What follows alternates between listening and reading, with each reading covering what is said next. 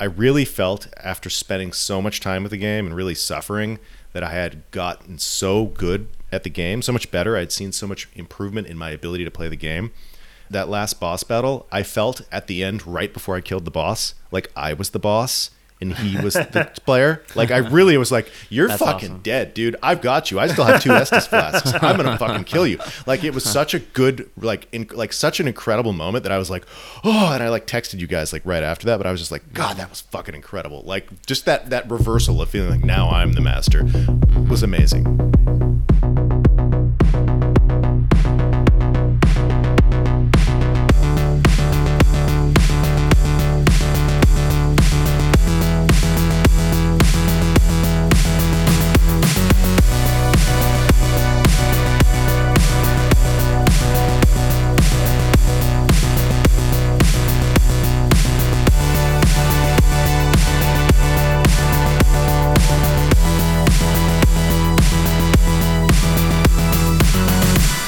Had to like think of like an all-time FPS map that just sticks in your memory. It's a place you want to go. It's a level you want to play.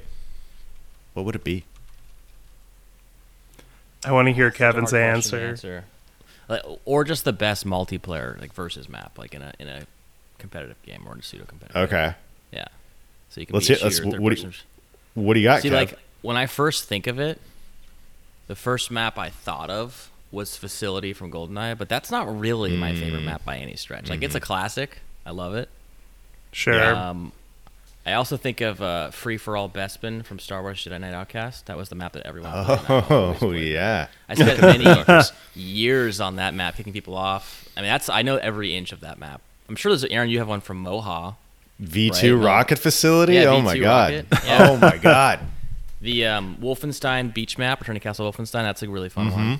Mm-hmm. I think my pick, though, of any map of any game would have to be Noshahr Canals from Battlefield 3. For Deathmatch, that map is just... I think I've had the most fun in just competitive shooting games in Noshahr Canals. I think that's my favorite. I probably spent like 200 hours playing that map. That's funny. I didn't even think about that one, but that is actually... It's weird because it's just a box map. It's just a map with a bunch of boxes on it. Like, it's like the most... dumb design, but it works so well. It's just amazing, though. It's like perfect. It really is, yeah. Sometimes you gotta go simple, right?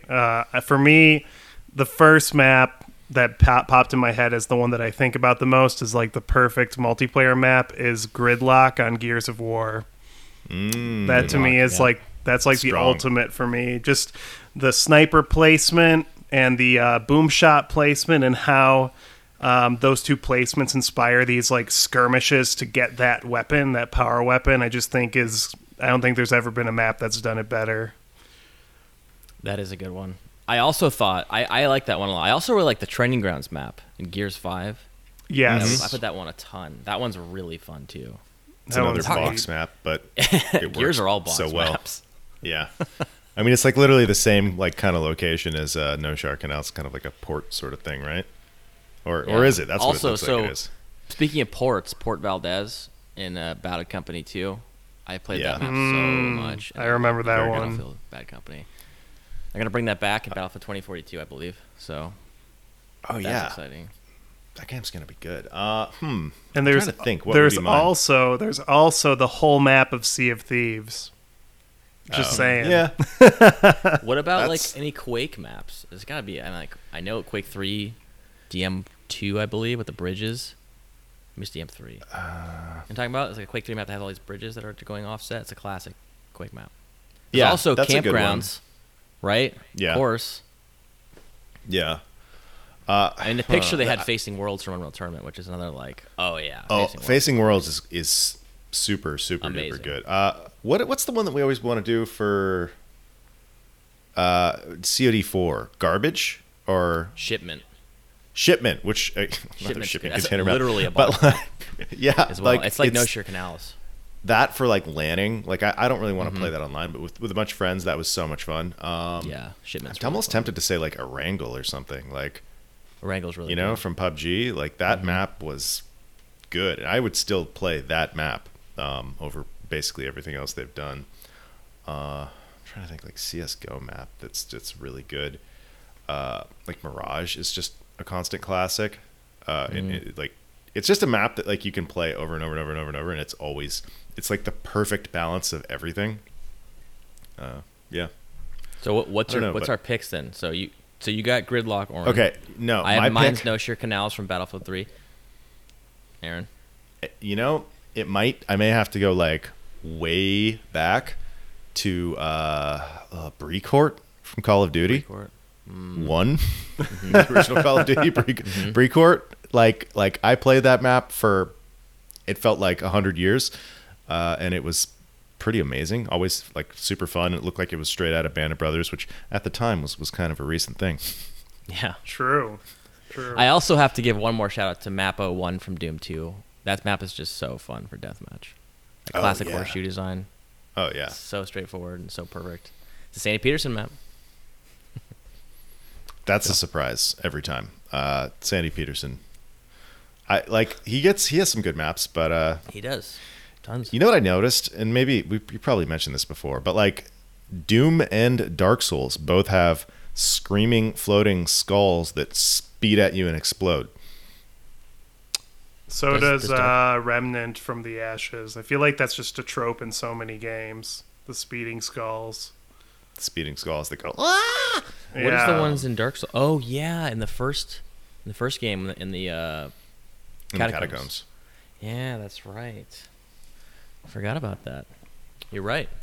Well, the Lost Souls don't explode in Classic Doom, but they do in Eternal. Well, they like 16. Okay, don't they though? They like run it. No, they just keep hitting you. They just hit you, yeah. But it's the same. I guess I always shoot them. Same. Yeah, it's the same idea. Die, yeah. You know, I got a problem. Like, if I put a fresh install of Dark Souls on a computer, Xbox, whatever, I am guaranteed to play up to or past the Four Kings if I have a few hours. It will happen every single time. And I did that Friday. It's a good problem to have. It's weird because it's not a thing that happens to me with other games. Like, I could install Red Dead Redemption. I'm not going to put 15 hours into it, guaranteed every time. So that happened to me. Yeah, exciting. How you guys doing? You guys feeling good? I've been kind of in a creative funk for the past few months. I just haven't felt the urge to create, but these past 3 weeks while we were on hiatus, I got inspired to do not one, but 2 video essays. So feel free to check out my channel. If to any listeners, I have a new video on Spike Lee's film Da 5 Bloods and its anti-imperialism, but I also have another video essay for the gamers here, of course, for Out of the Blues game Call of the Sea, which is a game that I've talked about extensively, specifically in terms of its progressive vision of Lovecraft. And I don't know, it feels good to create again. So check out my YouTube channel at Oren Luck. Creating is fun. I recommend anyone who is in a funk during these Delta variant times, these coronavirus times, to just create something because it feels good. Mm-hmm. Definitely. Yeah. Welcome back to the creative process, Oren. Feels good. All right, let's talk about fucking Steam Deck. Steam Deck came out literally the day after we recorded, I think, I want to say, or within a couple days after our last recording. So we haven't spoke about it. It's kind of old news at this point. Everybody in the world has seen it. What do you guys think? What are your impressions? It looks cool. I mean, it's basically a Nintendo Switch, right? But better. Is that fair? I mean, form factor's there. It's not going to have Nintendo games. It's going to be a different thing. It's weird. Yeah, I don't know. What do you think, Kevin? I like the idea of it, and I had the opportunity to buy one, but I decided against it because I have a Switch already. I have a gaming laptop, and I don't feel like it has a place for me in between those two things. Even though it is not doing the same thing as either of them, I'm kind of I don't. So the cool part about it is it's Linux based, right? So it's very easy to manage in terms of everything's almost console level of simplicity. You don't have to deal with the drivers and all that stuff. But at the same time, that's also the problem because I don't know how well games will work with their Proton API, which basically allows games to be not emulated but running in Windows games in Linux. So I'm just concerned about that. I also was concerned about the performance. It's targeting 720p 60, and I'm like, well, that'll be great and portable, but if I'm plugging it into my TV, am I gonna really be happy about that? So I like it. I think it's a cool idea. I really am into the idea of the portable PCs, and I think Linux is the right move for that because Windows can just be kludgy for that sort of stuff. Maybe Windows 11 will fix some of those long-standing annoyances, but I think like it's the right idea and the right move, but I don't feel like what was being offered was what I would want. But I understand why people are excited about them. It's, like, having said that. Yeah, people are very excited. Like, our little brother and sister were both like, what do you guys think of the Steam Deck? Oh my God, it's going to be so cool. I want one. My friends want one. Like, if you're the kind of person who wants to play games on the go, on the small screen, you want that mobile experience, I think it's cool. That is, like, not how I want to play games. If I go on a plane, I'm bringing a book or some podcasts. If I'm going to ride the train, I'm going to listen to music or something. I don't want to play games on a small screen. I have a massive TV and a big gaming monitor. I want that full, cinematic experience from my battle station or my TV and an Xbox or whatever. Like, the mobile thing doesn't appeal to me much. So it's not, I'm not the right audience, but I think if you are the mobile audience, like... So I am the mobile audience, right? Right. And I grew up with Game Boy Color. You got me that when I was a kid. Played, It's true. I got you hooked on this. You did. Link's Awakening, all that stuff. And I have a Switch. Like, I've continued the legacy. But I have a theory that only Nintendo understands portable gaming. Like, their games are designed just the right amount of simplicity and playtime per session. That's perfect for mobile games. I think that's why Sony failed. I think Nintendo's design is just somehow... I don't know if it's intentional or not. It's just suited for mobile stuff. So, like, I don't know if I'd really be as interested in playing... I don't know. Steam games, maybe. In a mobile. Well, maybe I would. I don't know. I'm not saying I'm against it, but I'm just kind of like... I never play my Switch in portable mode. I always play it in docked mode. I play it for brief sessions. Like, when I just went on my trip recently, I played Wolfenstein 2 on it, which was fun. Not a Nintendo game. But I didn't play it for that long. And I kind of, like, did other stuff, too. Like, I watched movies and stuff. So, I don't know. I'm unsure. I'd have to try it to really have a strong opinion, I think. I think, like, Steam games in general don't really cater to portable so much, except for, like, Metroidvanias and roguelites or, like, the Persona games. Like, I'd say, like, those three are the ones that pop in my head for, like, great portable experiences. But I don't know if people are going to want to play a game like Control on a portable system, if that makes sense. That's how I feel, too. Control's awesome, but I'm like... I have my Switch. I can play a ton of other mobile games already. Yeah, isn't part of this like the allure of the Switch that it has a big collection of really well implemented indie games? Like also like presumably this is going to happen here. Like you're going to be able to play Binding of Isaac and Death's Door and all it whatever fucking indie game you want to play. Yeah. Death's Door for sure, I could see as a really great option. Yeah, no, yeah, it's pretty neat. I mean, like, it's just, I think Kevin's right that Nintendo kind of has, this clout on the market or this monopoly sort of. But yeah, I think I can see it working, but I also think there are just a lot of PC games that I just can't imagine playing it portably. Where it would make sense. Yeah, but I guess I just feel like some of that. I hear what you're saying. So a lot of that applies to like the Switch too, though, because people are playing like Dark Souls on the Switch, right? Or are they? I don't know. Maybe they just released it and nobody plays it. And Doom Eternal's on the Switch. Yeah, Doom Eternal is like that's the last. I wouldn't play that for money. I mean, it's it's like 540p, 30 FPS. That game is so clunky ass controller, you just get destroyed. You would have to play it on easy mode. I don't know. I'm interested to see how Valve supports it. Like Valve does not have a good history necessarily of supporting their physical products. I think they've done all right with the Index Steam controller, but the Steam controller, the Steam machines, Steam box, remember that? That shit came and went. Like I guess the good thing about this is, let's say. It releases. It's not really a huge hit. Valve doesn't support it. You can put Windows on it. You can do stuff with it. I'm actually more interested in seeing what Valve can do with their Linux client, because imagine they're going to have to do something like Quick Resume, right? Sure. For this kind of mobile experience. If they can implement a Quick Resume through the Linux client with PC games, like, that's kind of a huge win. Yeah, I'm kind of assuming. My other perspective on it was like it was weaker than it was like more powerful than the PS4, I think, but that's about it. And I was thinking like for $500, you know, like I have a Series S for $300. It's more powerful than that than the Steam Deck. The Series anyway, S. It's not portable, right? Sure. It's not the same thing. But like for the TV experience, the Series S is cheaper. And it's more powerful. It's a better experience, and it's pretty more streamlined. Totally agree. Get a Series S and a 1440p, 144 hertz FreeSync monitor, and you're having a better experience than most people. Yeah, that's true. So it's weird. It's definitely like the goal, I think, is for Valve to grow the market share of people who use Steam, the service. So it's a service, and I mean they already are a huge service with a big.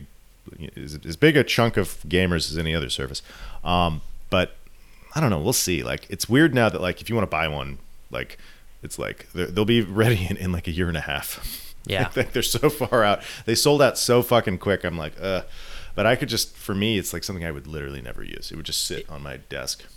It is cool that it's a PC and you can install Windows on it, but I feel like installing Windows on it defeats the purpose of the whole thing. Right. And. Like, I think the idea that the ecosystem I've invested into over the past 16 years, I've got 768 Steam games. I can play all of those. Well, not all of them. I can play at least three-fourths of those on it, which is cool. And it's like, I never want to judge hardware too hardly until I've seen it. Because it's really, like, you can read specs. You can look at the videos. You never know what it's like until you've tried it. So, you know, I'll try it when my friend who bought one. Let's play with it in a year or two or whenever it comes out. That's kind of how I felt like with the Series S, where I kind of saw it and I wasn't sure about it, but like after I bought it, I just love how fast it turns on, how silent it is, the quick resume, just how the games look, and it's just sometimes it's really neat, you know, to finally see how hardware actually handles, and sometimes. The advertisements and, you know, reading about it doesn't really do justice to it. But that could also backfire. I mean, when my brother first bought his PS4 way back in the day, it was so loud. It was like an air conditioner. And so was mine. Yeah. So. That's how mine currently is. That's what Aaron's my old one. Yeah. Oh, my God. The neighbors have called the police when I was playing that thing. It's so loud. And I've been hearing things about the PS5, not to like, you know, be like anti-Sony or something, but like the PS5, like when I hear people, they're just like, the images don't do justice to how big that thing is. Like, I don't even know where to put it. It's so big. Like, I can't even put it on my shelf, really. That's literally my biggest annoyance. I'm like, it won't fit in my recently purchased TV stand. Yeah. I'm going to wait for them for 2 years to upgrade it, to buy it. PS5 Slim. Yes, PS5 exactly. Slim. That thing needs to go on a fucking diet, okay? Yeah, seriously.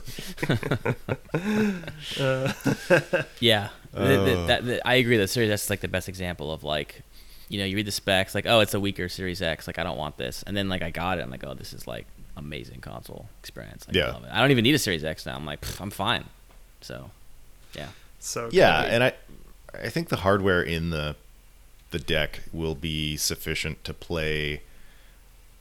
I mean, it'll be sufficient to play everything that's been released up till this year, but I think going forward, it's going to be trickier and trickier, and they're really going to have to target it. But because it is a console-like piece of hardware that's very specific, like they can make presumably like a Steam Deck version, you know, like they can do the same kind of optimizations that like Naughty Dog does to the PlayStation to just like, you know, divine like water but from stone or whatever. The games won't be though, and that's kind of part of what I was. No, the games might be. Like developers could make they can't. Yeah, I don't think they will. No, they could, but I don't think they will. Yeah, I mean, maybe. CS:GO is going to get a version. Yeah, maybe Valve games will, but I wouldn't bet like CS:GO and like or EA doing that at all. I wouldn't. You know. No. Well, maybe not EA. I don't know. It's hard to say.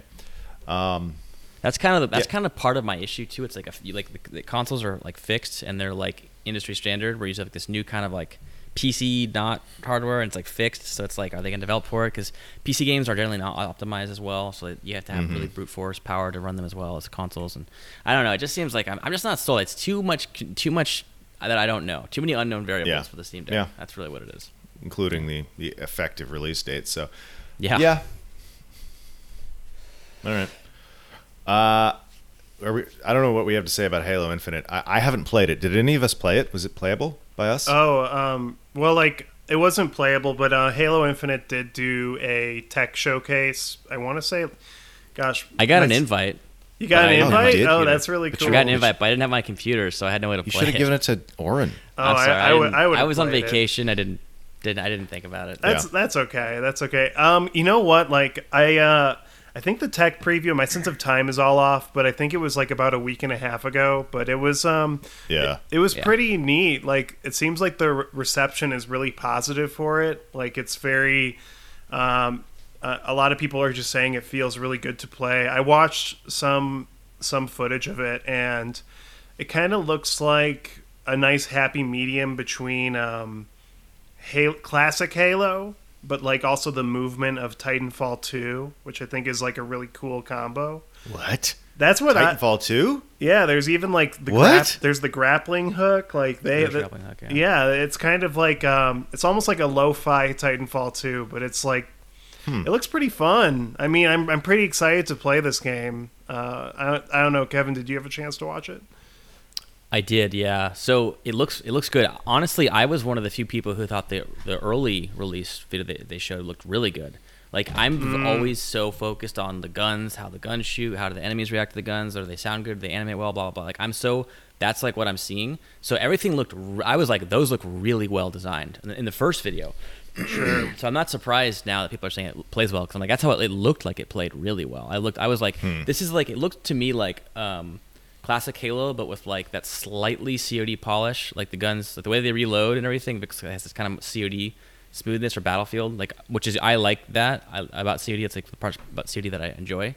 So like, I wasn't focused so much on the graphics that everyone complained about. It's just that stuff. So I thought it looked good in the initial trailer, but now it looks more polished and the graphics look a lot better.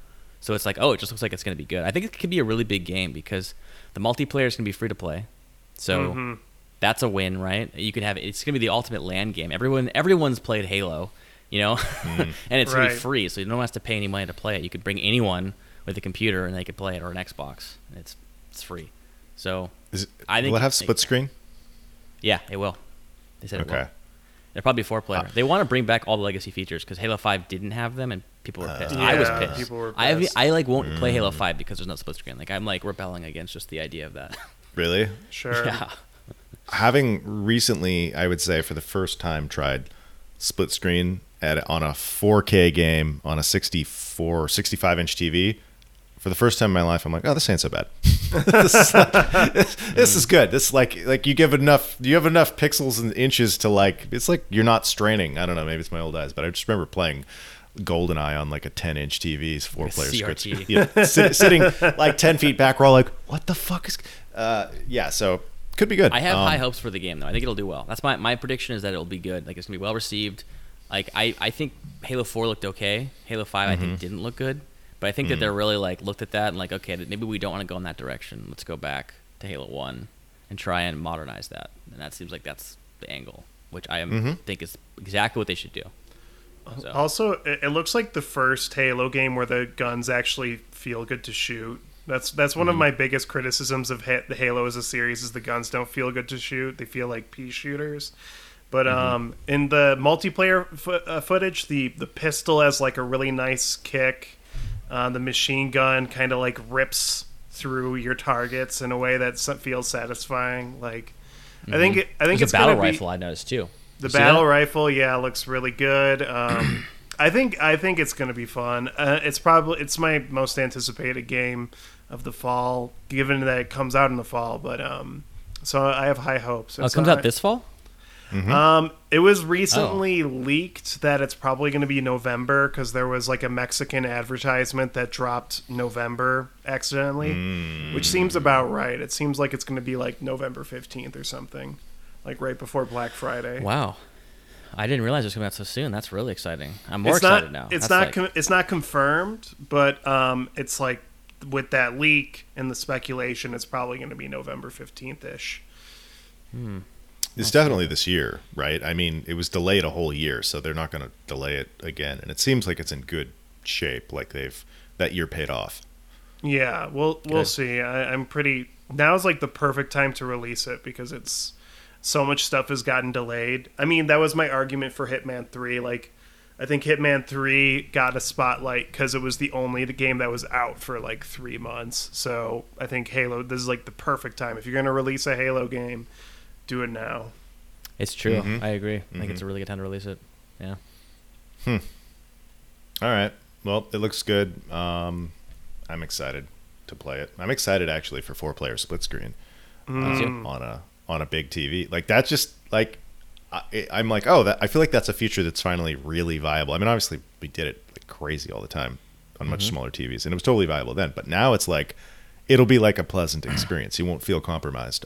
Sure. Something magical about, to me, about local co-op. Like sitting next to someone or versus and playing with them. It's like that LAN experience. You know, it's the same kind of thing. Totally, yeah. And I mean, the fact that you could just bring a Series S over to someone's house and have 4-player Halo is wild. Like so pretty wild. Fucking awesome. I know. Yeah. All right. So, okay. I guess there was some other. Other big news that happened, bombshells dropped by multiple outlets. You guys want to tell me about this? What's going on? It's getting multiple frosty. Bombshells? Yeah, in the winter. Well, I'll start with the... I'm going to start... Oh, we're going to talk about Blizzard first? Yeah, let's... Yeah. Oh, in the winter. Okay, I was like, what? Your coding confused me completely there. Yeah. So here's the thing about Activision Blizzard. It's just been like... a deluge of just bombshells where it's just there's just been a huge sexual harassment scandal that's been happening with Activision. Jason Schreier's been reporting on it. Everyone's been reporting on it, of a frat boy culture at Activision Blizzard. Also kind of a rape culture as well. There's just been like a lot of stuff coming out about that, and It's been kind of shocking. I think the most shocking thing that I read was that there was a female coworker who killed herself because of how a man was treating her. But I don't know. I think my take on it is I watched this YouTube video by Alana Pierce, who is a big YouTube influencer, and sorry. My throat just did something. She's a big YouTube influencer, and she did a video just about how she's not really surprised by any of this, and she's surprised that other people are surprised. And I think that's probably an accurate reading of the situation. All of this stuff, all of this gaming frat boy culture stuff has always kind of been there. So it's not super surprising that all of this is happening, but that's kind of how I'd frame it right now. Kevin, what did you read about it?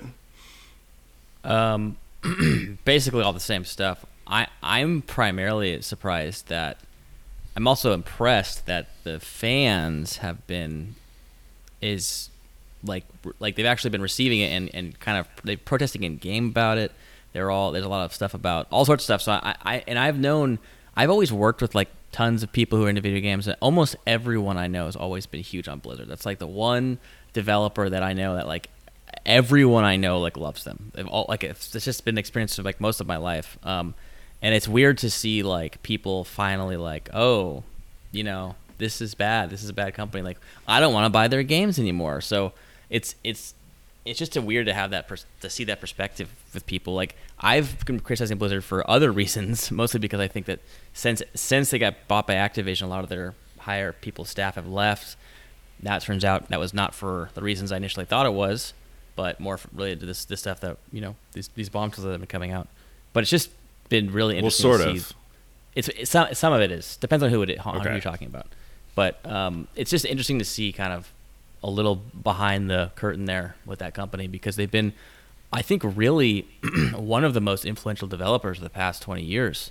I mean, they really fueled the RTS boom of the 90s, and then World of Warcraft, you know, now Overwatch, huge game. So like the, you know, Blizzard has got, they're a big player in the industry. It's weird to see this happen, and just it's shocking.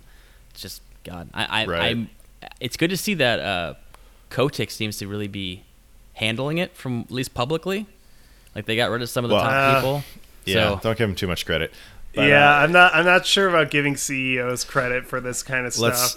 But let's be clear about like the allegations. Sure. Okay.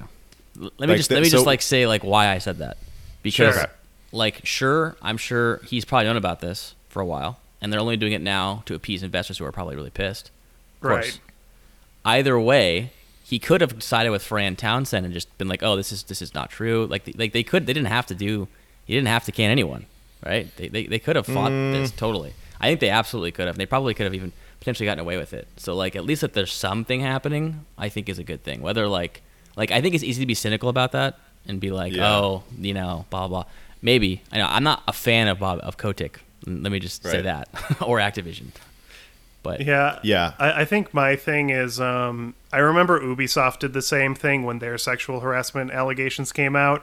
Like some people got canned, whatever, and then like immediately they brushed it under the rug and they just kind of depended on media amnesia, and it worked. Like people don't really talk about the Ubisoft sexual harassment scandals anymore, so I feel like on the one hand, sure, I'll hand it to you know the leadership there, but on the other hand, I think a lot of it is just PR and being like they'll forget about it in about 2 months, like, so that's my but like they didn't get rid of the head of Ubisoft. Like J. Allen Brack is out. He's gone. Yeah. True. The head of HR is gone. Like, let's contextualize that a little bit, because first I want to really quickly talk about explicitly or just briefly what the allegations are. Is that there's like disparity in wages, like not just between men and women, but specifically between men and women, which is I think one of the biggest pieces driving the lawsuit from the state of California. But also that I guess Blizzard employees tend to make less than their peers at other companies, which is crazy because Blizzard's. I mean, do you know how much it costs to transfer a character in World of Warcraft? Like, what the fuck? And also just like a frat boy culture where there's lots of drinking and lots of sexual harassment in the workplace, like rampant sexual harassment, and then like certain individuals who are going above and beyond in that category of sexual harassment. But Jason Schreier has framed this Kotick angle as being sort of like Bobby Kotick has wanted to get more and more control over Blizzard for like a decade, and every time Blizzard has a little scandal, he uses that as sort of an excuse to take ground. So like Jason Schreier is framing it that it's not so much that Bobby Kotick is like worried about things that are happening so much as he just wants more control over Blizzard. And like Blizzard was able to retain their autonomy despite becoming part of Activision because they were so successful. And they were so consistently delivering and like avoiding scandal and stuff like that. So I don't know. I don't really know what's going on, but like it is good to see like people like J. Allen Brack, who I'm not a fan of merely because I've only really seen him say one thing, which was like somebody asked him a question about like, why don't you guys bring World of Warcraft Classic back? Basically, like, why don't you make servers that were like the game used to be? And he was just like, you don't want that. And he basically gave an example is like which is like the textbook reason that people don't like modern MMOs. Like he's like, no, you got all these convenience features. He just seemed like the kind of an asshole who was like an arrogant asshole. And I think we see this over and over again in gaming companies where they like believe their hype and they become kind of rock stars and they start acting badly. And I think that like, I don't know. It's a tricky thing to deal with. Yeah, definitely. I think I guess like the way here's the thing, like this culture is so toxic and so prevalent in the game industry or just like any industry really that I think like the thing that I would say is like if you're at like a work event or whatever and you see something like, you know, don't just like accept it because, you know, that person might be your friend or whatever. Like if you see a man being weird towards a woman, like you don't have to like confront him and say like, hey, don't do that. You can just kind of like go up to him and be like, come on, man. Like, you know, it's just, don't just I know in the past I have like seen stuff like that and I regret not doing anything, but like, you know, I'm trying to get better to like when I see something at a work event or whatever, like, you know, just be aware that try not to accept everything as normal if you're a man, you know? Right. Also, these companies have been like run by dudes who are interested in the games, and like part of the reason there's a frat boy culture, right? Like people say, well, the reason there's so many guys that work at Blizzard is because guys like their games, right? So, you know, this would be like the common like apologist response. Guys like their games, so they hire guys, blah blah blah blah blah. Like Blizzard's $1 billion corporation. They should have a more robust human resource policy. They should have recruiters, like building out, employing more women, like making it a more like broader systemic change so that like that kind of culture doesn't exist in the first place. And I think I don't think it's just Blizzard. I think it's going to be like we're coming out of the 20th century, which is just a very sexist century, and like everybody's got a lot of baggage they've got to deal with, and like big systemic changes that just kind of break up the icebergs and make it so that that kind of shit isn't possible are probably going to be the solution. And just like I just want to comment on, I absolutely believe that Bobby Kotick is an opportunist in this, and he's doing this for his own gain. There's no doubt in my mind that that is true.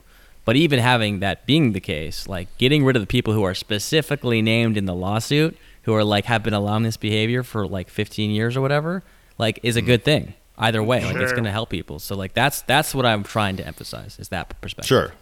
Yeah. I didn't mean to undercut you there. Like that's totally. I think we've reached a place where actions have consequences. Like the sea has changed. If all of this was said 10 years ago, nobody would have really cared, right? I mean, like there's that video online which you guys pointed out to me, where this girl's saying, "Hey, can we have, you know, like characters who don't look as though they came out of a Victoria's Secret catalog?" And J. Allen Brack and the other, I don't remember his name, but Alex, the other guy who's named. They kind of just blow her off, and they're kind of rude to her. He says, and what catalog do you want her to like her to have said that? Yeah. Right. Just, and it's not taking it seriously. And it's, so I think, you know, 10 years ago, somebody would be like, yeah, dumb bitch, right? like things have changed. Ago. Well, no, I'm saying, but if you look at the YouTube comments that from 10 years ago, I bet you everybody would be like, oh, those guys, they shut her, that stupid chick up. But now people are like, wow, this is obvious. So like, I think our perspective has changed a lot, hopefully for the better. And, you know, these companies need to like reorganize in a way that like is more egalitarian. I think what you're saying, Aaron, and what you're also saying, Kevin, is like really important, is just like this idea that sometimes, individual like companies tend to view things as like a personal problem or an individual problem, like, oh, it's just a few bad eggs, but really it is like the whole hiring process that needs to change. So like change the system, don't change the individual, sort of thing. Like, well, like you can change the individual, but if you want to make long sustainable change, you got to change how HR operates and all that.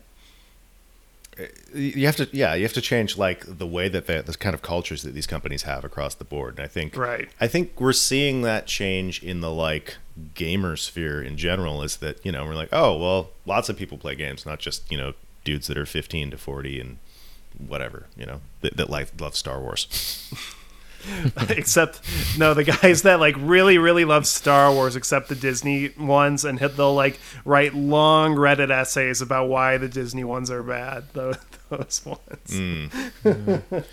Reddit essays, but yeah, I don't know, it's interesting. Like Kevin, you were saying that this is kind of part of a broader trend of Blizzard's sort of decline. Did you want to comment on that? Yeah, it's interesting because there's been a lot of things that have kind of happened in the past, you know, I guess, I don't know, I guess 10 years, I guess like 3 years really, but I think it's been longer than that, but a lot of their top leadership have changed. They had the Diablo Immortal thing, which definitely didn't go well.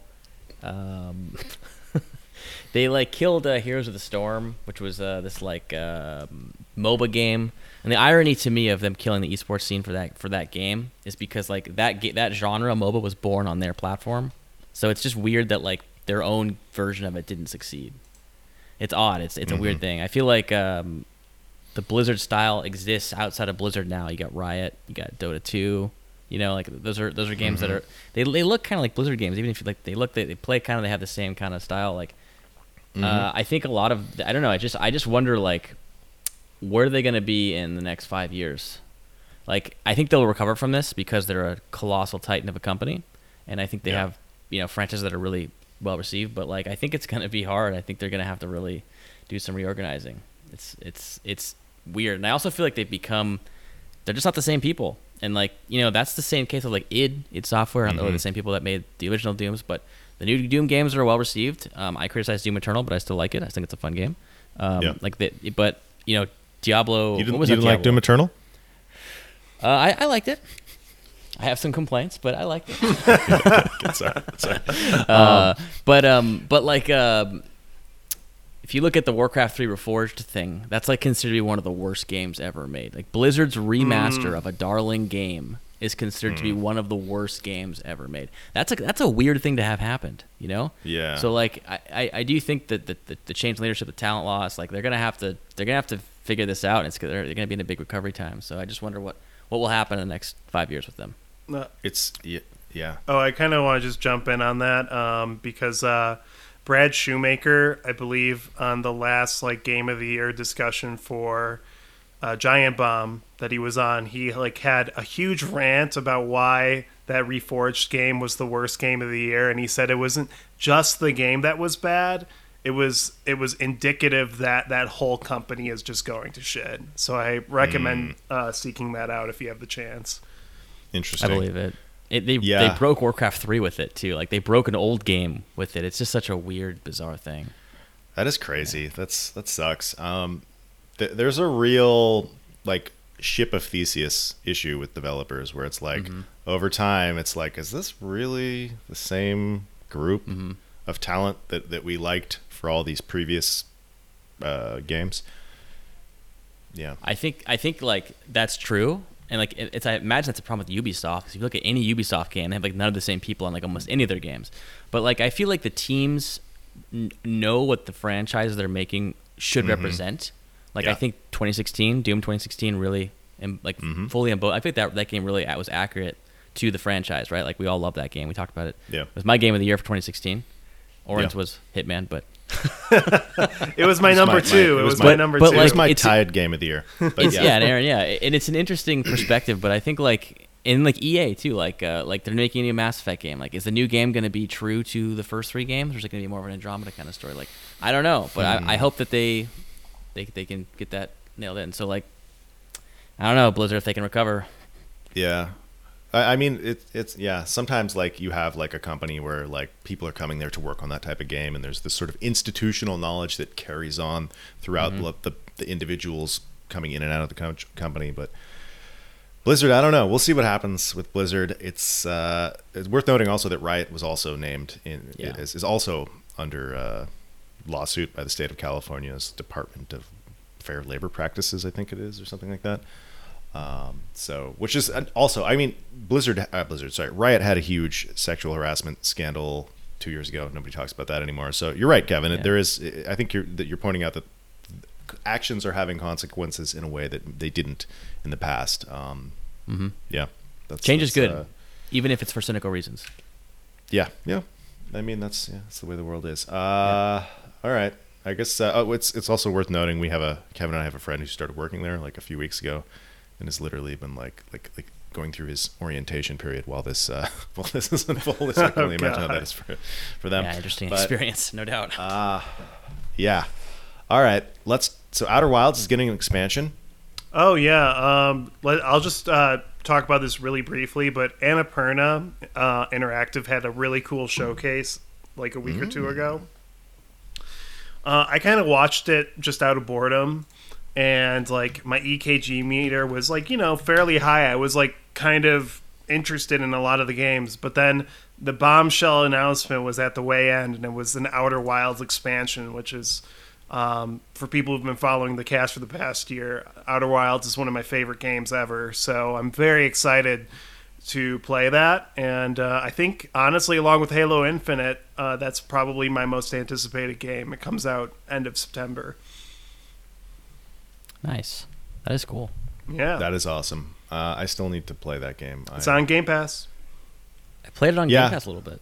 I have purchased that game like 3 times, and it's on Game Pass. So the one thing I'll say, it'll get played. The one thing I'll say about Outer Wilds is that it kind of takes a while to get into, because like you're gonna just kind of feel like you're just flying around this universe, this time loop universe, and there doesn't really seem to be a purpose to any of it. But then once you start to connect the dots for like the bigger mystery, it really turns into one slow of the best. Burn. Yeah, but it really I think I got a rough sketch of that. It looks great. I wish I had seen. I'll have to watch the Annapurna thing. Annapurna's like quickly turning into quite a publisher of just really good indie games, I guess, or like. I don't know what you would call them. I mean, they're indie games, but they definitely tend to be higher budget than... They're not AAA games. AA games? I don't know. Whatever they are. Good games. It kind of seems like they're kind of rolling with the idea of making, like, cinematic, like, kind of indie games that are, like, kind of like in the same way Sundance was curates all of these indie voices. That's kind of what Annapurna's turning into, I think. They're the A24 of game publishers. That's actually the perfect analogy. I was just going to say that. Exactly. Where's all the horror content, though? Yeah, Kevin's like, what the fuck? What are you talking about? Where's The Witch or whatever? They're A24. Hereditary. I want some quality horror stuff. That's true. Where's my Under the Skin? Okay. Oren, so we were on hiatus for 3 weeks, and... Kevin and I were in Maine, where we did not play any video games. I was there for 2 weeks. Kevin was there for a week. So Oren is going to do most of the game. Although I played a lot of games in the last few days. But Oren, you played Death's Door. You didn't like it. You've been ranting about it on Twitter. What the fuck happened? Shut up. Nah, I loved Death's Door. I played... I actually checked my Xbox time before... logging onto the podcast, and I'm at 27 hours, 2 playthroughs, and I have a 1,000 gamer score. So I bled this game dry. Thanks for putting that in last month, because I'm going to tell you, this month, you fucked. You're going to lose. Yeah, I won the gamer score awards this month, but or last month. But no, yeah, it was fantastic. What I have to say about Death's Door is it's basically, just to paint a picture... if you guys liked Hyper Light Drifter, this is basically the spiritual sequel to Hyper Light Drifter. It's almost the same type of game. It's just very gameplay wise. Yeah, it's very Zelda-like exploration through this small Metroidvania world where you're discovering secrets, fighting bosses, getting upgrades that allow you to progress. And I thought it was really neat. I thought the thing that stood out to me the most about the game was...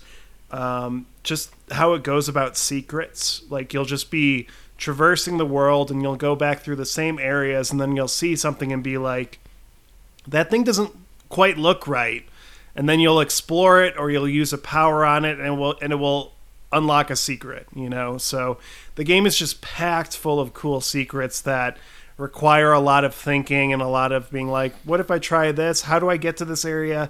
I see this area, but there's not a clear path to it. So what do I need to do to get to that area? I think the game just did a really great job with that kind of exploration. And yeah, it was a cool game. I think it's definitely in my game of the year conversation. And if you're looking for a great Xbox game, that's an indie game. It's a really awesome Hyper Light Drifter clone, or a Zelda clone, I should say. But really, well, I mean, it's like the derivation, like being stretched out, but like very Hyper Light Drifter, which is good because that company isn't making a sequel currently, anyway. Right, they're making a totally different game, but like aesthetically different, like maybe aesthetically like a Tim Schafer game, I'd say. Like Grim Fandango, kind of. Like, that's the aesthetic. Even a little bit Hollow Knight in the music. Kind of reminds me of Hollow Knight. Like a very... Because, like, Hyper Light Drifter has this, like, very specific, like, 70s science fiction, Ralph Bakshi kind of aesthetic, and, like, there's none of that here.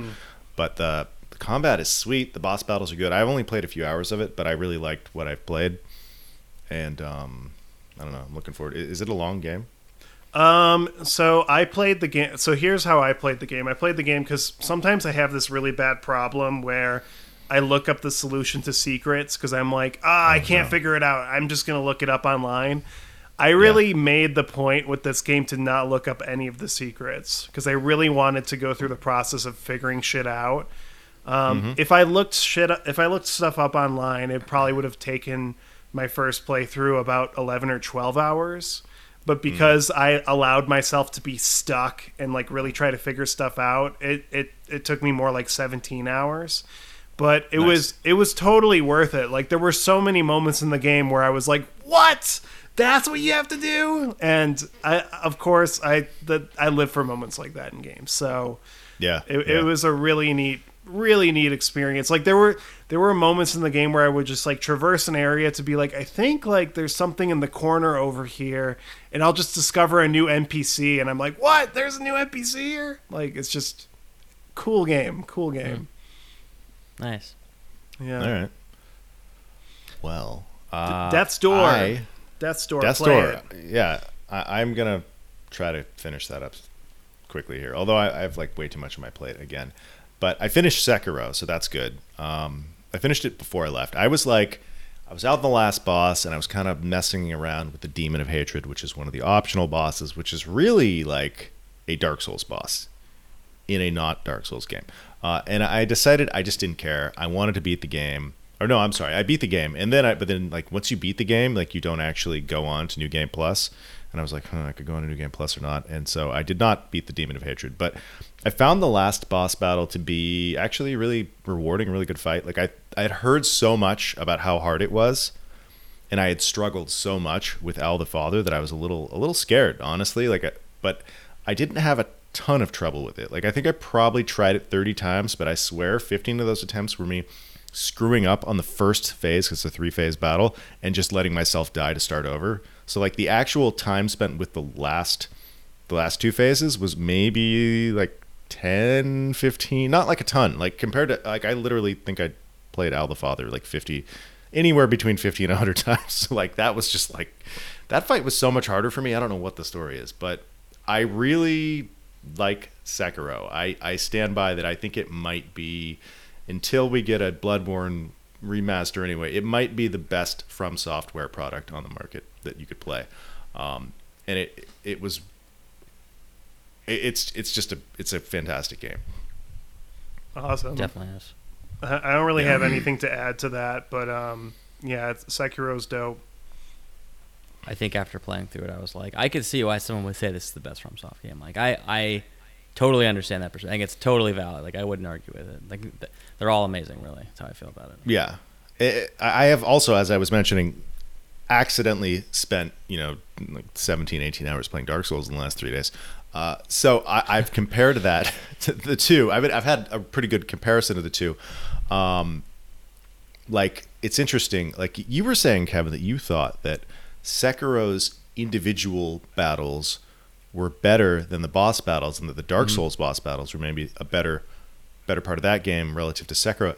And I actually think I have the opposite intuition on this, because I think, especially going back and replaying Dark Souls, so many of the Dark Souls boss battles are these like towering monsters that like fuck up the camera, and they just don't like, they're kind of goofy and just flipping around, whacking them, flipping around, whacking them. Whereas like these boss battles in Sekiro, unlike other games, were just like absolute like final exams. Just like I had to get good at them. The fact that like you're not usually fighting someone who's like 8 times your height, and they're just, they're just 3 feet taller than you, but they're, like, it looks, it's a lot more easy to follow visually. It looks better, and that was my favorite part of the game. Whereas when I play through Dark Souls, for me, the thing that I find the thing that brings me back is like getting to the next bonfire, figuring out how to get through this, navigate this environment, and survive is really the key draw. Although the boss battles are fun, I'm like the Sekiro boss battles, like almost every one of those fights sticks with me, and I'm like, ooh, that was good. I want to do that again, which I've actually almost beaten the game on New Game Plus too, I should say. I played through a significant portion of it on New Game Plus, but yeah. Nice. I think the reason I say that is because I find some of the Sekiro bosses to be a little too frustrating. They're a little too long. You have to attack them one too many times. You die one just a little too fast. That's really it. It's just that statistical problem. If if they died a little faster and you did a little more damage, probably wouldn't feel that way. That's really all it is. It's just that. I definitely felt that while I was fighting them. Maybe now that I'm not, now that there's a little time is put between me and those fights, I'm like forgetting that. But like, I do think something about Owl the Father, man. That fight, like he was inconsistently, he could kill you with one hit in a way that I don't think any other boss could. And like, it was such a long fight, like 10 minutes. To fuck up after fighting a boss for like 7 to 10 minutes is just, it's punishing. I just think also Dark Souls' world traversal was like basically best in class of any game I'd ever played in terms of like fighting the enemies and going. It was just I've never had seen a game like that. And then Sekiro's like, we're gonna do that, but you can stealth and you can jump. And it was like right. That's why I do wish Sekiro did not have fast travel from the beginning, because like there is something great about having 50,000 souls, and I need to get all the way down to the pyromancer trainer from Anne Orlando, and I got to walk the whole way there. That like it's only in half the game, but like that sort of like trucking, like escort the convoy basically. Like you got to protect your cargo. Yeah. It's pretty fun. No, it is. It's awesome. I'm wondering if Elden Ring will be like that, because it has this horse mechanic and traversal, so maybe that'll be no fast travel. I kind of hope there's none. I kind of doubt it, but I would love to see them ditch fast travel. I know a lot of people are just like, why would you say that? But like, I fucking hate convenience can ruin an experience. I fucking hate fast travel. And I will use it. If it's there, I will use it. Convenience It's impossible to not use. Yeah. But it really can make something less evocative. Yeah. I don't know. So, okay.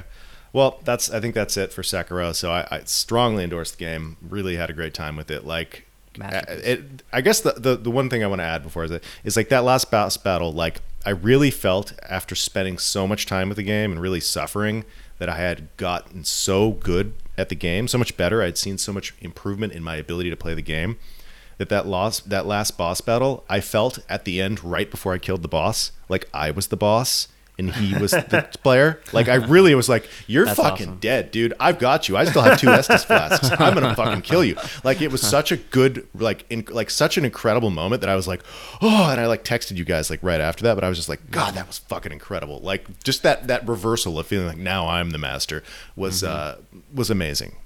That is cool. I will say about that. That's what Bloodborne does. Prey destroyed. Yeah. Oh, yeah, that's true. I follow a lot of like Souls content creators, and it seems like it's becoming more and more of a consensus that the Ishin boss fight is the best Souls boss fight. Like, it's just, it really is just a fantastic boss fight. Because you're right. It's like you have to practice for. Yeah, it's the final exam. It's like the ultimate final exam, So it's awesome. Mm-hmm. Yeah. Oh man, that moment though it got me good. All right, have we all played The Ascent? I played for like an hour. About an hour. Yeah. Okay, I played for a couple hours, so maybe we won't have that much to say. The Ascent is a cyberpunk, top-down twin-stick shooter with RPG mechanics and really, really nice graphics. Yes. Yeah. Very nice graphics. You know what the first thing I thought when I saw it? What? This looks like 3D StarCraft or 3D Fallout, like the original 90s pre-rendered style, but like it's real time and it's 3D. Like it really, I love the style of that game. Yeah. It's a looker. Go ahead. I was just going to say, when I started playing it, I was like, man, this game seems cool, but I'm not sure if I'm going to be able to, like, get into it. Like, I don't know. Sometimes when I'm starting a game, it feels a little bit like work until the game has kind of proved itself to me. Yeah. Totally. And I had that feeling for about 10 minutes, and then I got into a few fights, and then I was like, oh, I want to do that again. I want to get in another fight. Then I was like, this game's got a very satisfying combat loop. Mm-hmm. I think I'm a little bit on the other side. I was kind of bored by the first 30 minutes, like, or what I played. I don't know. It was just kind of like you're in like this kind of dumpster, like sewage factory place, and you're just kind of shooting like giant rats, it felt like, and I was just kind of... Did you get out of there? No. I only played like 45 minutes to an hour. So okay. Well, I would assume you're very close to getting out of there. I'd recommend getting out of there. The initial enemies are a little boring, but like it definitely... I mean, you didn't find the combat to be kind of satisfying? Well, the guns felt good, but I was still... I got the submachine gun. The submachine gun felt good, but I don't know. I just... Maybe I'll really give it a shot, because sometimes games take a few hours for them to gel with me. So I'll give it another shot. It definitely, as Kevin said, it looked amazing, and it looks like a classic CRPG, but like if it came out in 2021... And so I'm interested. I've heard a lot of comparisons to Diablo, like that kind of loot grind. The lead artist on that game, I think his name is Tor Frick. I might be wrong on that. He worked on Wolfenstein New Order.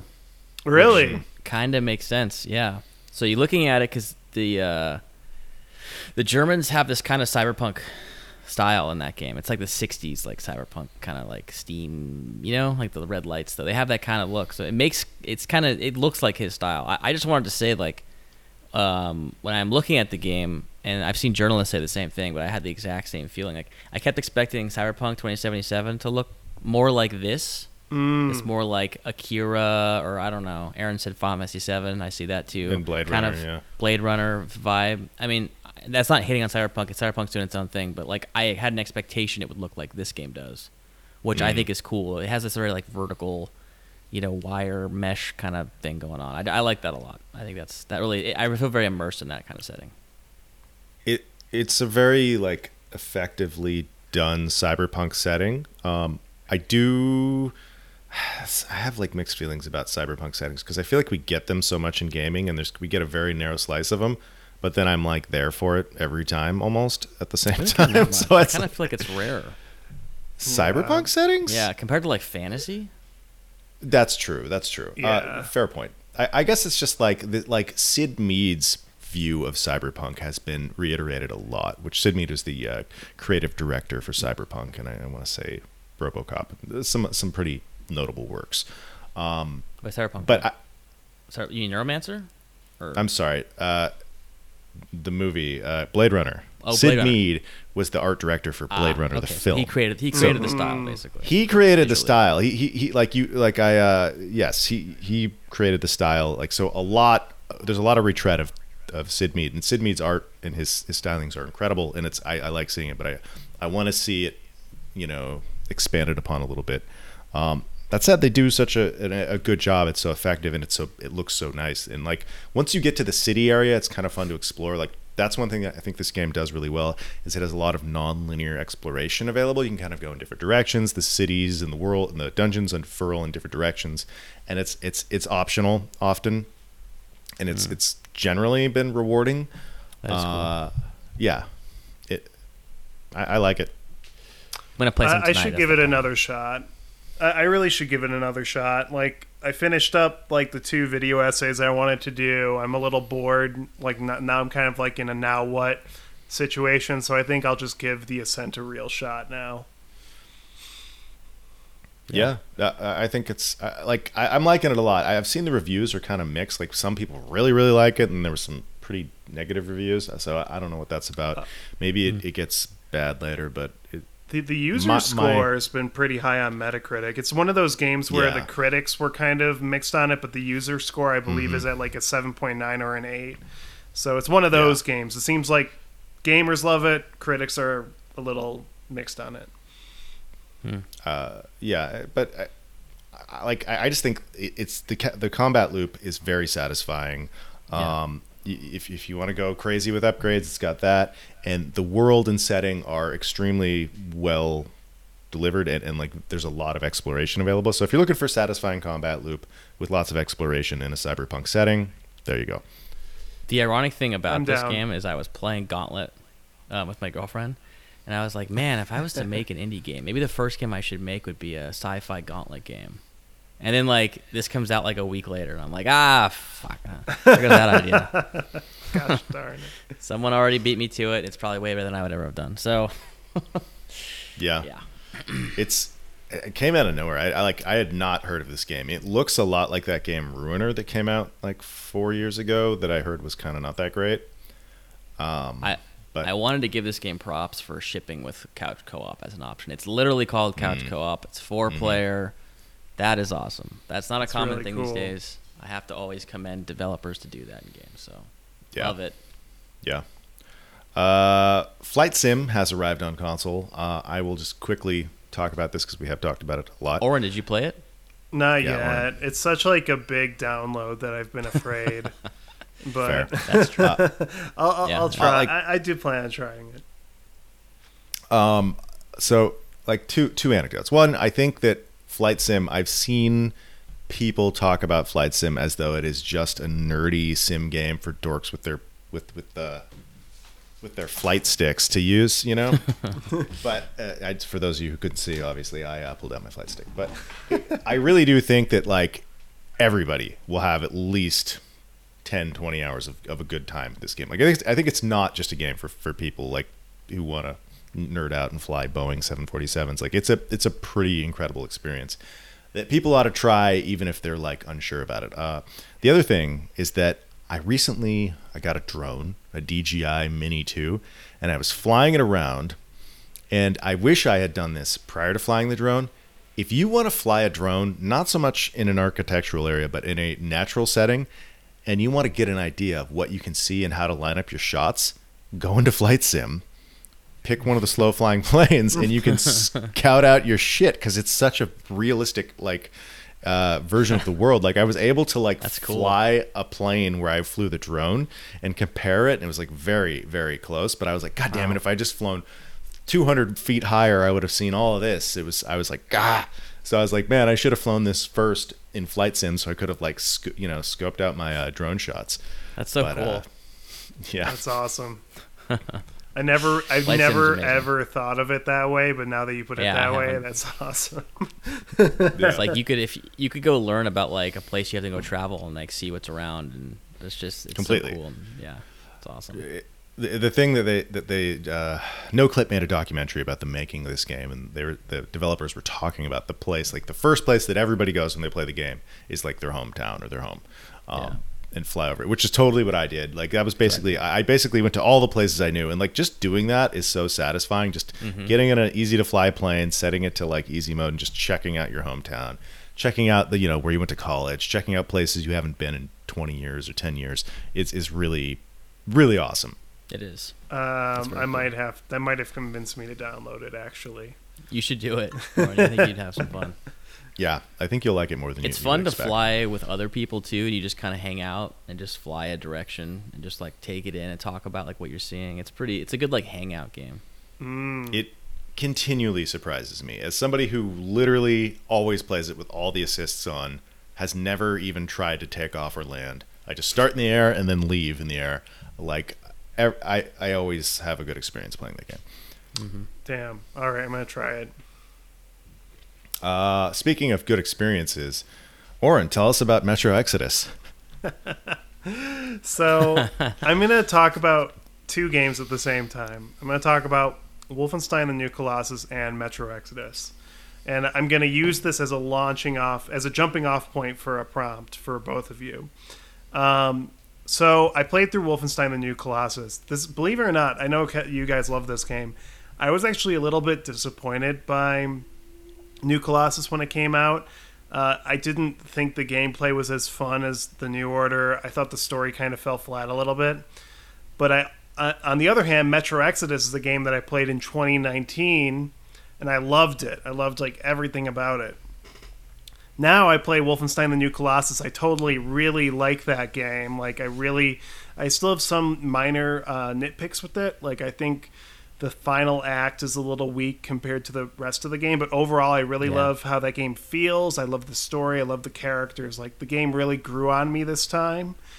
And then I play Metro Exodus, a game that I used to love, and I like could not finish the Volga section because the game is just too clunky, too boring. I've stopped and started to play it so many times, and I'm like, wow, I loved this game 2 years ago, and now I just can't play it anymore. So I'm just going to say, I'm just going to throw out this prompt to both of you guys.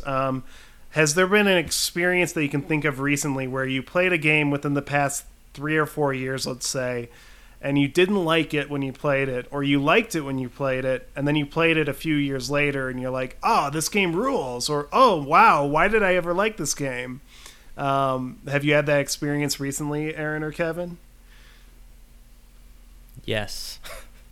The game that I played that I didn't like, or I expected to like it, and it's not exactly your prompt, but I think it still fits, was when I played Sonic Mania. I was like, oh man, Sonic, more Sonic content, like 2D, I love Sonic, and like, I don't know if I love Sonic that much. Like, I grew up playing Sonic, it's like one of the first like childhood experiences that I had, like, you know, you'd think like the nostalgia would rule all, but like, I don't know, like, I don't know if I like Sonic gameplay that much these days. I think it's kind of not that awesome. So Sonic Mania was, like, fun, but, like, I always try to go back to play it, and I can't bring myself to do it. Like, I just played through Sonic Mania the first time, and that was it. And this is not to disparage Sonic Mania. Sonic Mania is a very high-end product. Kristen Whitehead is a masterclass artist and game designer. The stuff on there is great. It's just, I think the gameplay of the genre and the franchise is just not for me anymore. Great as a kid, not so much now. Yeah. I don't have a good example of a game that I returned to, although I will say, building off of what you said, when I first played New Colossus, I was like, it was a cool game, I liked it. And then I got it on Switch, and I started really diving into it more. And then I went back to the PC, and I started playing the PC version like crazy, and I did all the Enigma Code missions and got all the parts, and I really started exploring all the mechanics in that game, and there's a lot there. If you really spend time on that game, there's a lot of They give you a fight, and you can solve it like 15 different ways. Like, there's so many ways to play that game. All the guns have so many different options. Like, it's and it just feels so good to play. Like, I think that game is a flawed masterpiece. Like, it has some problems in the level design, and some. I feel like it just honestly felt like it was rushed at points. But like, I think it's a masterpiece game. It's one of my favorite series of all time. Like, yeah, every time I played, I'm like, I love playing this game. Like, I just played through it, played it 2 days ago, and I did a mission. And I was like, God, this game just feels so good to play. I love it. Yeah, it was kind of like wild to me because I actually, I didn't really like it when I played it. Like I played it like in 2018, so not that long ago. And I thought the story was a little disappointing. I think like my thing with the story is that they resolve BJ Blazkowicz's story and arc like halfway through the game. So it kind of just like keeps going, but it doesn't really go anywhere. But playing through it again, I was more okay with it. I was more okay that they did that, and I was more okay with some of the problems with the level design, and I was started to really embrace like the movement, the stealth action gameplay. It started to feel really good, and now I really like Wolfenstein: The New Colossus, like arguably more than the first one, The New Order, but like then I play Metro Exodus, and I used to love that game. I totally vibed with, like I played through it twice. I vibed with how slow it is, how methodical it was, but now I'm like, man, I feel like my whole suit's coated in molasses. I keep getting stuck on like shrubs on the ground. Everything's just taking too long to do. Like I'm just like could it be like bad like controls with the controller? Like because I find that game to be pretty smooth playing with a mouse and keyboard, but I haven't tried it. It's a sluggish game though. It is a sluggish game. It's a slower paced game. But it's weird because I played it on PS4 when it was running at like 28 frames per second, and I was playing on a controller, and like it took my character forever to move, and I totally didn't mind it then, but now I do mind it, and it makes me like realize like, wow, I guess gaming and how it's evolved in the past couple of years has kind of spoiled me, and I'm a little worried. I'm a little nervous to go back and play a game like Red Dead Redemption 2 where it literally takes forever to do anything. Like even picking up an item as Arthur Morgan is like a 5-second animation. I don't know if I could handle that now. Dude, I like hated that game and loved it at the same time. Like playing it was a torturous experience. Yes. But I loved Arthur's character, and the writing and all that was so good that like I just slogged through the slog of gameplay for that game. I know. The game, man. But man, like in 2018, I could handle it. I'd be like, okay, this is fucking slow, but I can handle it. I don't know if I can handle it now. I love Red Dead 2's story. I love the atmosphere. I love all that. But like, I don't know if I can handle like just like even turning Arthur Morgan in that game, it's like, it's like turning a tank. It's like, oh, gosh. I booted that game up yesterday or the day before because they put a DLSS patch and I wanted to check that out. Which it's pretty nice. It bumps the frame rate up a bit, but it makes the hair look really bad. Something about all of a sudden the hair is just fucked. I'm like, I'm almost just like, fuck it. What's your answer, Aaron? I didn't even ask you. Yeah. Let me think. So, okay, this is actually probably going to be a surprising answer, but like, when I was a kid, I played Doom a lot. But I almost always played it with cheat codes on, and as a kid, like I played it really in a goofy way. And then sometime in the late 90s, like it became very uncool for me to play Doom. Doom was like a fucking old game, and I was playing new games like Goldeneye and Half-Life and Medal of Honor and Call of Duty. And at some point in the early 2000s, I came back to Doom, probably because of Kevin, as an adult, and played it the right way, mm-hmm. and kind of experienced the game the way it was intended for the first time in my life. Even though I'd probably had, 200 or 300 hours playing the game. So like, it wasn't that I thought Doom was a bad game that I didn't like, but it's just that it, like, I had sort of relegated it to like a childish thing in the past, that like new games are so much better and blah, blah, blah, blah, blah. And that's just like this old antiquated game. Why would I ever play that? And then when I played it, I was like, oh, actually this game's kind of better than almost everything that's out right now. Yeah. I feel like that would be the answer. Like, and the other thing is like, God, I hate to say this, but like, it's not totally true. GoldenEye is still fun, but like I loved GoldenEye. Like I played so much GoldenEye that like I was having GoldenEye dreams when I would like see like cargo containers. They would look like GoldenEye textured. Like I played so much GoldenEye that it was like fucking with my reality. And like, I don't think I could play that game right now. Mostly for technical reasons. You can play it on PC with mouse and keyboard and all at 60 frames per second. And it's, but like, a lot of what made that game, like, there's so many brilliant ideas. Like, the execution isn't totally there anymore, or it's just kind of hard to enjoy. Like, it's one of those games that like time has sort of like made it more challenging for me to enjoy it, even with a better presentation. Because, but then you do see like in some ways that's like the precursor to like Hitman, like non-linear levels where you get to use different tools and you get to fuck around, like poke at the fucking systems, break the security camera, turn off the alarms. So I don't want to say that like I hate it now, but like time has changed my perspective on that game a lot. Yeah, I'm kind of, I don't think I'll ever get tired of like, doing stealth headshots with a silenced pistol in those games. Like that never gets old to me, but yeah, like, I mean, I don't know. Even Perfect Dark is like way more fun than GoldenEye, I think. Mm-hmm. Yeah. I got the GoldenEye collection, like the remaster that leaked. I have the emulation. I got it working on my PC. Played it for 10 minutes. Like, this is awesome, and I haven't played it since. Right. Whereas, so, like I'm saying, every time I install Dark Souls on anything, I spend 15 to 20 hours playing it with like involuntarily. So like, there's. Why is the 2D FPS that came out 4 years earlier, Doom, way more fun? I don't know. It's way more fun.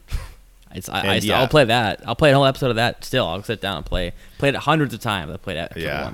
I'll do it again. It's always fun. I probably play through Doom like every 3 months. Like, yeah. Completely, like lately, especially. All right. That I'm sorry that Metro Exodus doesn't speak to your soul anymore. It did speak to my soul. I'm enjoying it, although I haven't beaten it. So maybe. Like, I will say the Volga, the first area I liked the most. I hear that the third area is good. I haven't quite got there yet. The second area is good, but I'm slightly less compelled there. The third area, so here's the thing, like, I'm not going to play it now, but, like, remembering that game, the third area has, like, a really cool level design gimmick that makes it sing, and I think you'll appreciate it. All right, I'll probably finish that up once I finish something else. Kevin. Yo. KOTOR 2. What's going on with this? That's a good-ass game. It is. I got KOTOR. Remember I was talking about the writing in BioWare games, and I wanted to see what the, Obsidian games were like. So I got KOTOR 2 on Xbox, and I want to say one thing. KOTOR 2 on Xbox looks great. Runs in high resolution. What resolution that is, I don't know. But there's no jaggies anywhere. So obviously there's some upscaling going on or up-resing. 1440p. Really. You get double res. It looks great. I think it's 30 FPS still, which is honestly fine for that game because it's not an action game. Right. And also it's auto HDR, which is like, whoa. HDR in the next one. Auto HDR game. Is so good. Yeah, it's awesome. It's awesome. So I've played it for only maybe 3 hours, but I'm loving it so far. It's totally, what I expected it to be. The writing is different, but it's, they're the Obsidian top level. Very good stuff, really. Everything I wanted. And I forgot how much those CRPG games specifically are also like totally immersive sims. Like there's tons of camera stuff. You hack into consoles, you unlock doors. Like it has skill checks for all that stuff. Like, it makes sense. Immersive sims were basically built off of, it's like a pen and CRPG paper. Where you play it. So, like, it makes sense, but I just forgot. Like, oh, yeah, of course. There's so much of that stuff. This game has really skill checks. Stuff that kind of Mass Effect 1 had a little bit, and they really cut off with that game. Mass Effect 2 had none of that at all. Mm-hmm. It was like all of that was stripped away, which is a bummer. I just was noticing that recently, but KOTOR 2 is good. I'm really liking it. I'm going to definitely play through it, I think. And I think, honestly, the best way to play it, if you want to do low-maintenance stuff, is play on the Xbox, because auto HDR, the up-res, runs great, looks great, very playable. It's fun. That brings us to a quick topic that we could talk about. It looks like the Xbox exclusive problem, the drought, is over. It is. Right? Yeah. It is. Yeah. Because Death's Door is an exclusive. The Ascent is an exclusive. Microsoft Flight Sim is an exclusive. And what else is coming out? Something. Halo's going to come out next 2 months. Halo. One of their Psychonauts. Yeah. So much stuff. Psychonauts. Oh, my God. I think we talked about this with the E3 episode of like how the drought problem was probably going to be coming to a close. Like, all this. These 2 years of E3s where they didn't have a lot of announcements are finally it's all coming to fruition, and I really do feel that way. I kind of now want to point to Sony and be like, what do you guys got? You got Demon's Souls, okay. You got, Returnal looks pretty good. Returnal looks cool. All right. So I actually, and Ratchet and Clank, okay. Ratchet and Clank. 3 games. Cool. So here's my thing on this whole console war thing. Are all 3 of those games third person action games? Are they? Crap, you're right. Yes. I actually kind of... I was talking to a friend of mine about this, but I just kind of realized I think Xbox is winning the console war for like one really specific reason, and I think... Game Pass, but like kind of to like extrapolate on that a little bit, I just think with Game Pass... Well... Sony's approach is to do these exclusives, right? So the way it's like to be a Sony person is you'll get these flash-in-the-pan experiences that will hold you over for about a week or 2 weeks or 3 weeks, and then there's nothing, and then 6 months later there's a new Sony release, and that's like a flash-in-the-pan for 2 or 3 weeks, and then there's nothing. With Xbox...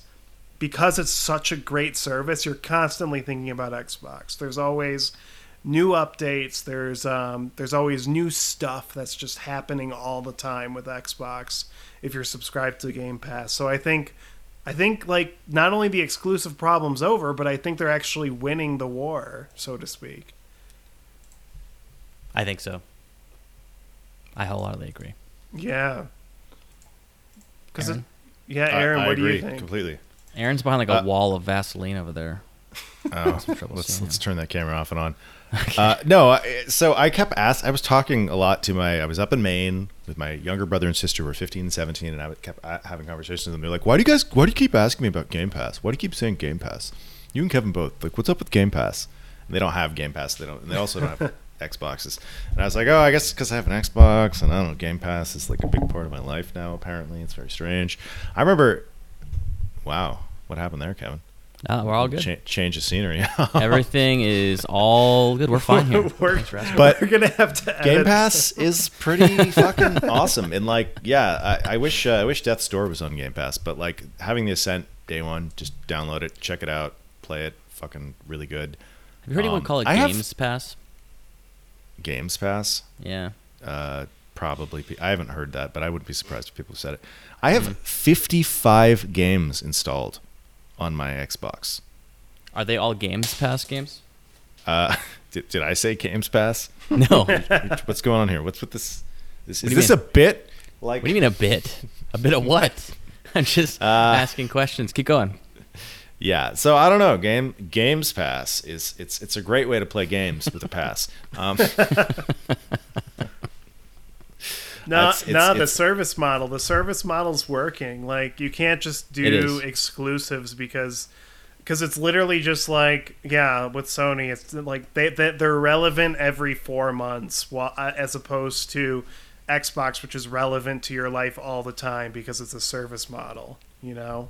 Yeah, and I think the other thing, like I've probably said this before, but I think that like exclusives are just kind of horseshit at this point in time because like there are so many games to play that nobody's playing all the games except for somebody locked in a room who only plays games for the past 5 years. There's such a backlog of games for everybody to play. It's like even if there aren't a lot of exclusives, there's definitely shit for you to play. I find that exclusives tend to prioritize. At least maybe I'm thinking Sony. Sony exclusives tend to prioritize presentation. They're pretty. Mm-hmm. They're very flashy and cinematic, and that's cool, but that's not really what I'm in for most of the time. So, but you know, it is good. A friend of mine was saying that he won't buy games anymore. He just wants to use Games Pass. So I found that that's actually somewhat true for me because I'm like, you know, I could buy this. Like I was going to buy The Ascent on Steam. And I'm like, well, it's on Games Pass, so why would I buy it? I can play it for not free, but $15 a month, and that is a problematic perspective, I think, but for a lot of reasons. But I feel it. I totally feel it. Like I feel that intuition because I'm like, oh, well, why do I already have access to so many games. Well, I'll buy that game later when it's on sale if I have to buy it. Like, I think the reason why I haven't played Watch Dogs Legion yet is because it's not on Game Pass. Like I'm just like it's always on sale for like $10, and I'm like but like I could also play this game that's free. You know, it's not that good. I bought Back it for $10. Blood is going to be on Games Pass as well, which is pretty sweet at launch, and it's crossplay. So that is pretty cool. That reminds me of the PC Gamer article. Sorry, console folks, for all the hackers. that crossplay is investing. I laughed so hard about that. I was like, oh man, that's such a troll article, but it's funny. And crossplay is great, but it's don't play Halo. So Halo Infinite is going to be like not very competitive on those old consoles, but it runs, so that's good. I don't know. I'm totally rambling now. In any case, I like The Ascent. Good stuff, though. The rambles Death's Door's good. Like the rambles. Give us more stuff, Microsoft. Give us some more games, ass. Yeah. Yeah. I mean, more like here's like another thing. This is like my last point on this discussion, but I feel like a lot of Sony games, as you said, Aaron, they are about presentation, and gameplay wise, they're probably not even the best in their genre. Like, I mean, Returnal looks awesome, but like also you could play Risk of Rain 2 or Hades, you know? Okay, I've played Risk of Rain 2, which may be a similar game, but Returnal looks way fucking cooler than Risk of Rain 2. Okay. I'm just trying to fanboy here, Aaron. I'm sorry. Yeah. No, I still want a PS5. Like I'll buy one if I can find. I'll get one of the digital ones. Why not $3.99?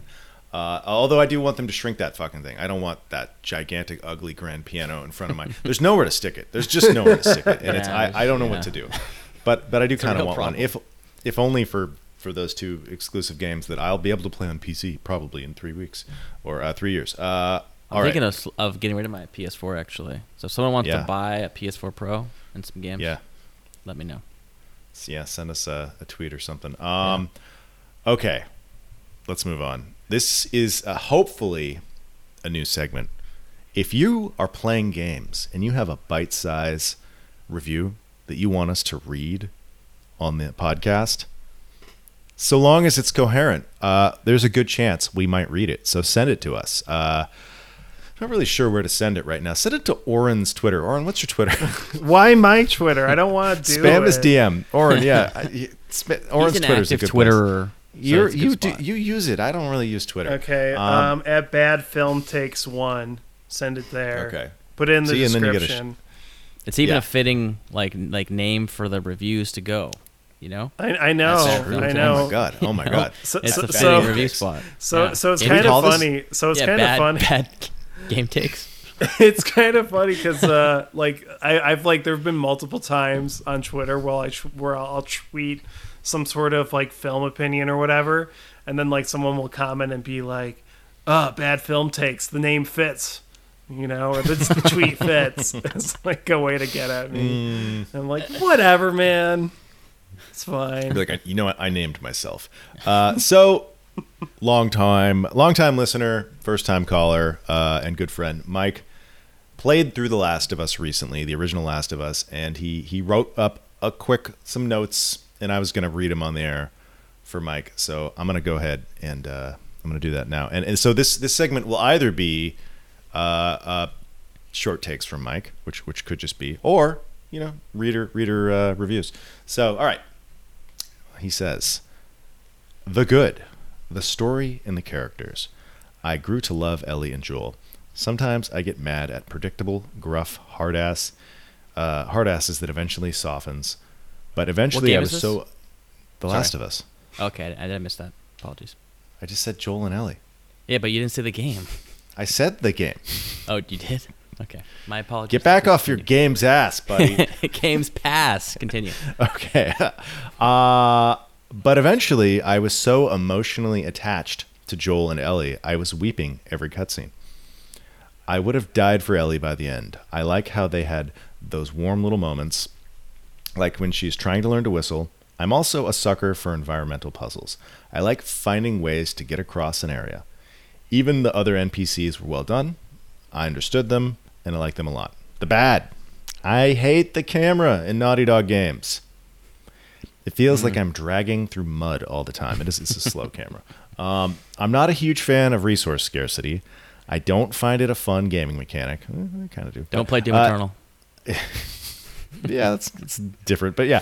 I don't like having to constantly scrounge for bullets. I don't like that enemies shooting at you with guns do not drop ammo, which is like a thing in games, right? You either get the Skyrim or the Elder Scrolls where they drop everything, or it's like, you know, that guy who just shot 20 times at me had no bullets on him, but he would have kept shooting. Last bullet. He would have kept shooting if I didn't kill him then. Like, he literally would have kept shooting. So I get it.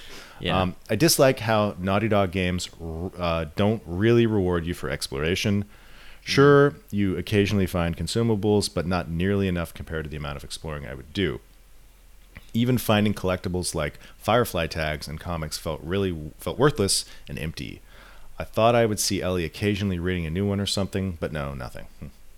Overall, it was a good story, even though I'm so done with zombies. It's just sort of packaged around a kind of unfun shooter. Interesting. Yeah, I can see that. I feel like, Mike, you should play The Last of Us 2, because I want to say... It's way better. It's, well, it's a more fun shooter, I think. A good game. It does have a lot of resource scarcity, so that's not going to change. And let me tell you, you're going to love shooting at somebody who, if you go back to your save and kill them quicker, they still won't drop bullets.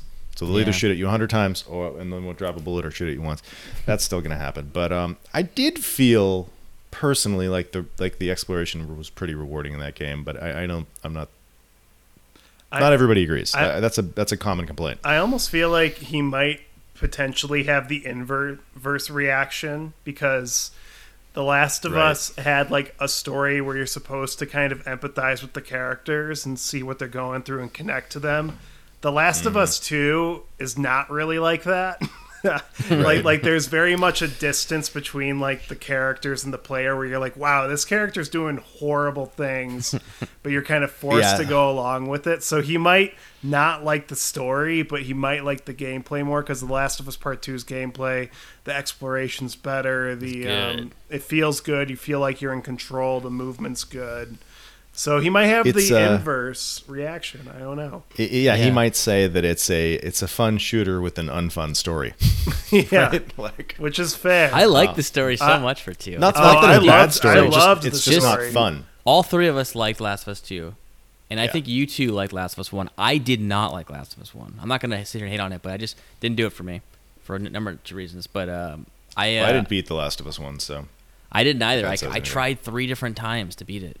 I can't. It's, you know, really what it is once you get past the beginning, when you're walking with that lady with the ladder, and she's like, put the ladder here, and he's like, okay, I'm like, put the ladder here, and he's like, okay, that is like the first 2% of the game though. So that part is so slow and so boring. It doesn't bring you into the game properly. I think they could have started with something more interesting, something that was like more relatable, because I think you're not supposed to like her character or even Joel, because he's kind of a different bad person in that part of the game than later, but. Yeah, I don't know. My take on The Last of Us is that the first Last of Us is like a really good game for the first 90%, and then it's a great game for the last 10%. Like the last 10%, I think, is like where it really becomes amazing.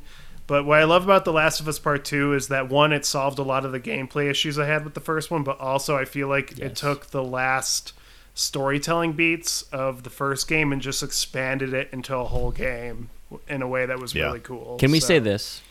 Sure. The first game, if it had a different bland story, like say it had like a Call of Duty story, right? but the gameplay was the same, it probably wouldn't have been well received. Probably would have been like a mediocre, because it's not a very good stealth game. It's okay. The gameplay is not very good. Whereas I think The Last of Us 2 actually could have been just the game itself, and would be like, it had the story on top of that and the characters on top of that, which were all awesome. But I think the gameplay in 2 was actually really fun and could stand on its own, unlike the first one. I love it. A lot of people don't like the gameplay in that game. Like that, I've seen a lot of criticism of the gameplay. I don't get it. Whatever. Mike, sorry we didn't give. Sorry for the interruptions in reading your review, but thank you so much for the review. We do appreciate it. And if you're interested in having your review read on the show, you can send us at Twitter at thejumpcrouch.com or at Bad Film Critic Takes. Yeah, Bad Film Critics Takes 1, because somebody else took the handle before me. Damn it. Okay, well, yes, you can send us a DM. You can also send us on SoundCloud or find us through other means if you know how to do that, and we will read your review on the show. So, Mike, thank you again. We really appreciate that. Now, it's been a long-ass pod, so let's get into personal recs. I just had a really amazing movie theater experience.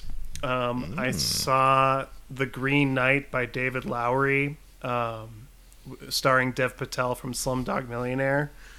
And I highly recommend that movie because it's one of those movies that takes full advantage of the movie theater experience. I know, like with the Delta variant, I understand if people don't want to go to the movie theaters, but I saw it twice in the theater. Like all of the scenes are really drawn out. Like the frame is used in really epic and cool, like tableau-esque ways. And the story is like really interesting. It's kind of like a King Arthur type story, but if it was on a lot of LSD, like it's just like a very psychedelic medieval story, and it gave me a lot to think about after I finished it. So I highly recommend The Green Knight if you have a chance to see a movie in the theaters. I've been thinking about it because I've heard good things. It rocks. I love it. It's my favorite movie of the year. A24, Kevin. Yes. Good stuff. Okay. Well, my recommendation is a movie I watched on my flight back home, and it is it's Mortal Kombat, the recent Mortal Kombat movie that came out. I believe it's on HBO Max, I want to say. Oren's laughing over there. It's you should be. So this movie is like the most tropey, cliched movie. Like every time someone is about to deliver a line, you know what that line is because it is a fucking trope. It is like a trope within a trope. There is not an original line of dialogue in the whole movie. So like there's never a moment where you basically don't know exactly what's going to happen. That said, for being a movie that's just like a fucking walking trash can of cliches, pretty entertaining, pretty fun to watch, some good fights, pretty good, like very good Mortal Kombat callbacks and references. Like you're gonna get some of the things that you want, especially if you're an old school Mortal Kombat fan. And just generally entertaining, but just like dumb as hell. But like perfect airplane movie fodder. If you want to watch another movie like that, that's like really dumb, but actually I thought it was pretty good. I recommend the new Suicide Squad movie. It was pretty good. I liked it. My recommendation. Well, okay, I saw Get Out on the airplane, and then I watched The British Office on the airplane. And then I watched The Big Lebowski on the airplane. I watched a lot of movies on the airplane. That's a lot of good stuff. I'm going to recommend the airplane because JetBlue is sounds like a fucking advertisement. But I've flown all the other planes tons of my life, but they don't have much legroom, and I am reasonably tall-ish. I'm 6 foot, I don't know.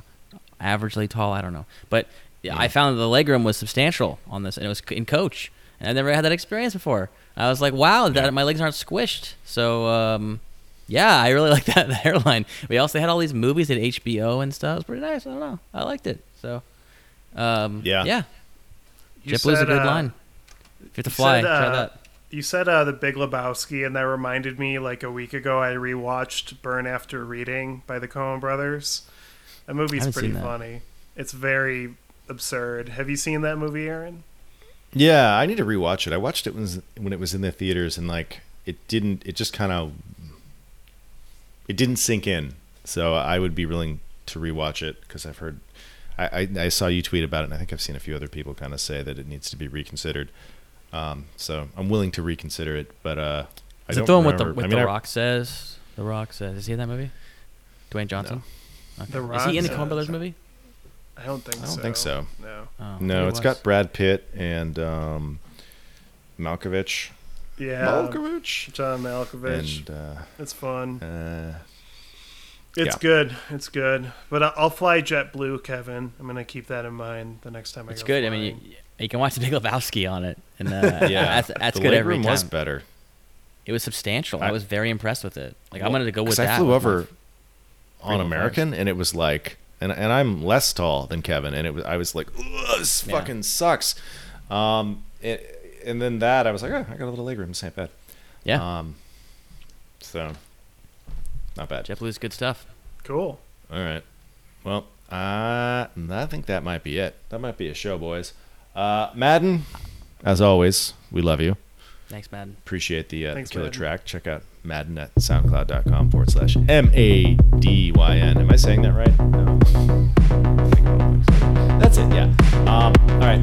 And we will be back. Bye-bye.